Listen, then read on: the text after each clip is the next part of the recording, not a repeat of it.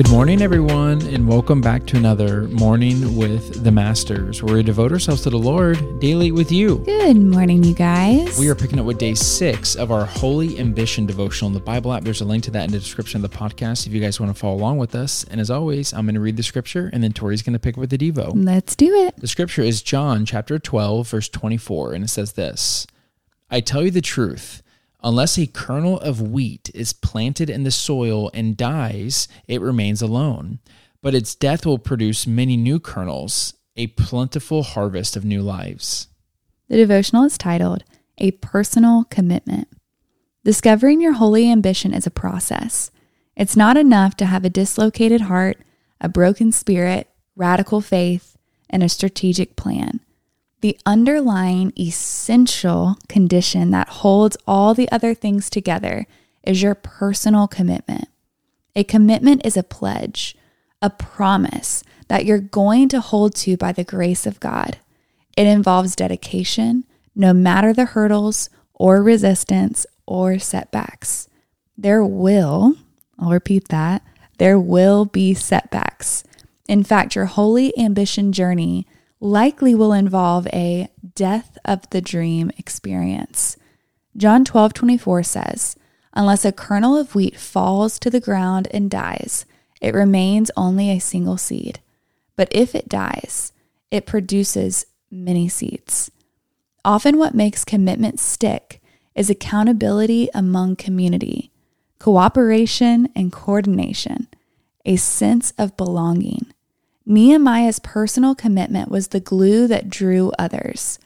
Nehemiah wasn't just in charge of the rebuilding of Jer- Jerusalem's wall, he was deeply involved. He galvanized people.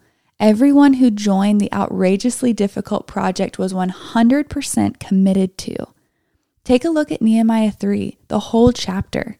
What do you notice?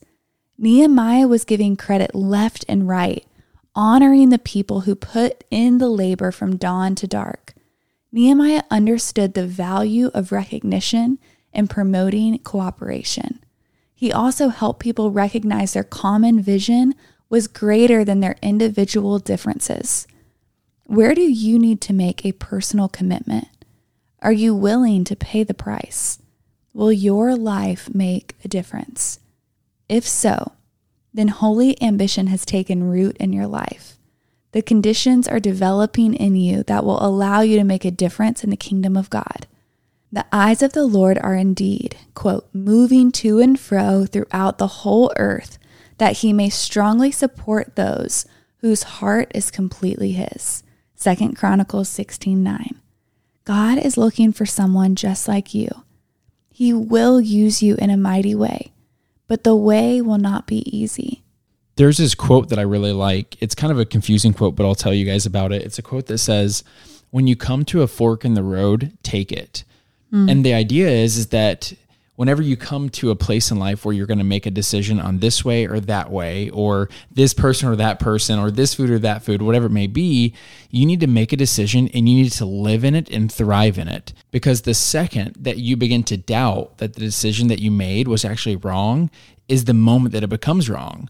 But if you continue to learn inside of your decision and commit to that decision, just like Nehemiah did, mm-hmm. and he's like he's actually living in it and thriving in it. Yeah. He's he's being a leader. He's gathering people. He's he's mm-hmm. complimenting people. He's giving them plans. He's giving them help and support. Yeah. And he's like making sure that this is going to work. Right. And what we don't read about is how he was doubting the whole time mm-hmm. or he mm-hmm. was mad at God the whole time or, or he was confused the whole time or worried. Yeah. No, we read about his commitment to the plan that mm-hmm. God had set before him and yeah. that's why he was so successful with it. Yeah, and I love how it talks about and it warns you like there is going to be setbacks and there will be attacks. And I think that it's funny, and I'm sure y'all have heard this before, but like when you become a Christian, your life does not get easier. A lot of the time, it gets a lot harder because now there's a target on your back. The enemy says, Oh no, here's another warrior for the kingdom. That's not good for my plan. And so there will be attacks thrown at you. And as soon as you have this holy ambition rising up in you, your heart is broken for a cause, the Lord has given you vision, you've created a plan, and now you're committed to that plan that's going to scare the enemy. Like the enemy does not want to see you succeed because that is a victory for heaven. And so he is going to throw attacks at you. That's why when Chad was talking about yesterday, when Nehemiah's workers were working, they had a hammer in one hand and a sword in the other. Y'all, people were actively attacking them inside of what God had purposed them to do. And if they would have been saying, oh no, well, people are attacking me, I must be doing the wrong thing, and start to allow worry and doubt and anxiety and fear to rise up in them, then they're not going to be able to carry out their mission to fruition. And so I think it's just encouraging to hear this that when attacks come, when setbacks come, when discouragement comes, it doesn't mean that we ourselves need to become discouraged. We just need to lean into God and ask for His strength to take over where our weakness is trying to come out. Yeah, that's so good. And if it's okay, I'm actually going to read some scripture from Nehemiah so you guys can get a taste of this. Mm-hmm. And honestly, you just need to go read those first several chapters of Nehemiah. Yeah. It's so good. It is. And I honestly, I can't stop reading it because it just captivates you so much. But I'm going to yeah. pick up with Nehemiah chapter 4, verse 1 verses 4 through 5, verse 14, and verse 17. And it says this Sanballat was very angry when he heard that they were rebuilding the wall. He flew into a rage and mocked God and the Jews. Jumping down to verse 4, Nehemiah prayed, Hear us, our God, for we are being mocked. May their scoffing fall back on their own heads, and may they and may they themselves become captive in a foreign land. Do not ignore their guilt. Do not blot out their sins, for they have provoked you to anger here in front of the builders. And then down at verse 14, it says this Then as I looked over the situation, I called together the nobles and the rest of the people and said to them, Don't be afraid of the enemy. Remember the Lord, who is great and glorious, and fight for your brothers, your sons, your daughters, your wives, and your entire home. And then it says this the leaders stationed themselves behind the people of Judah who were building the wall. The laborers carried on their work with one hand supporting their load and one hand holding a weapon.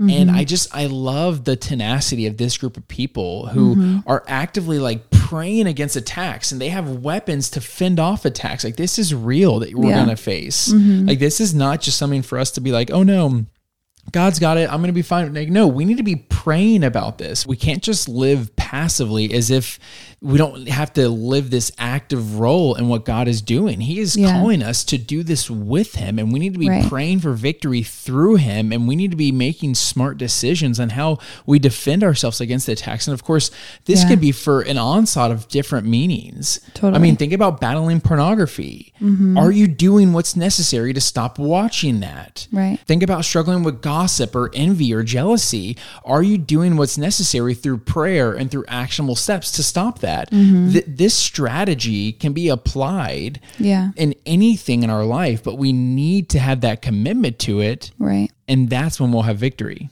Amen. You ready to pray sign out? I am.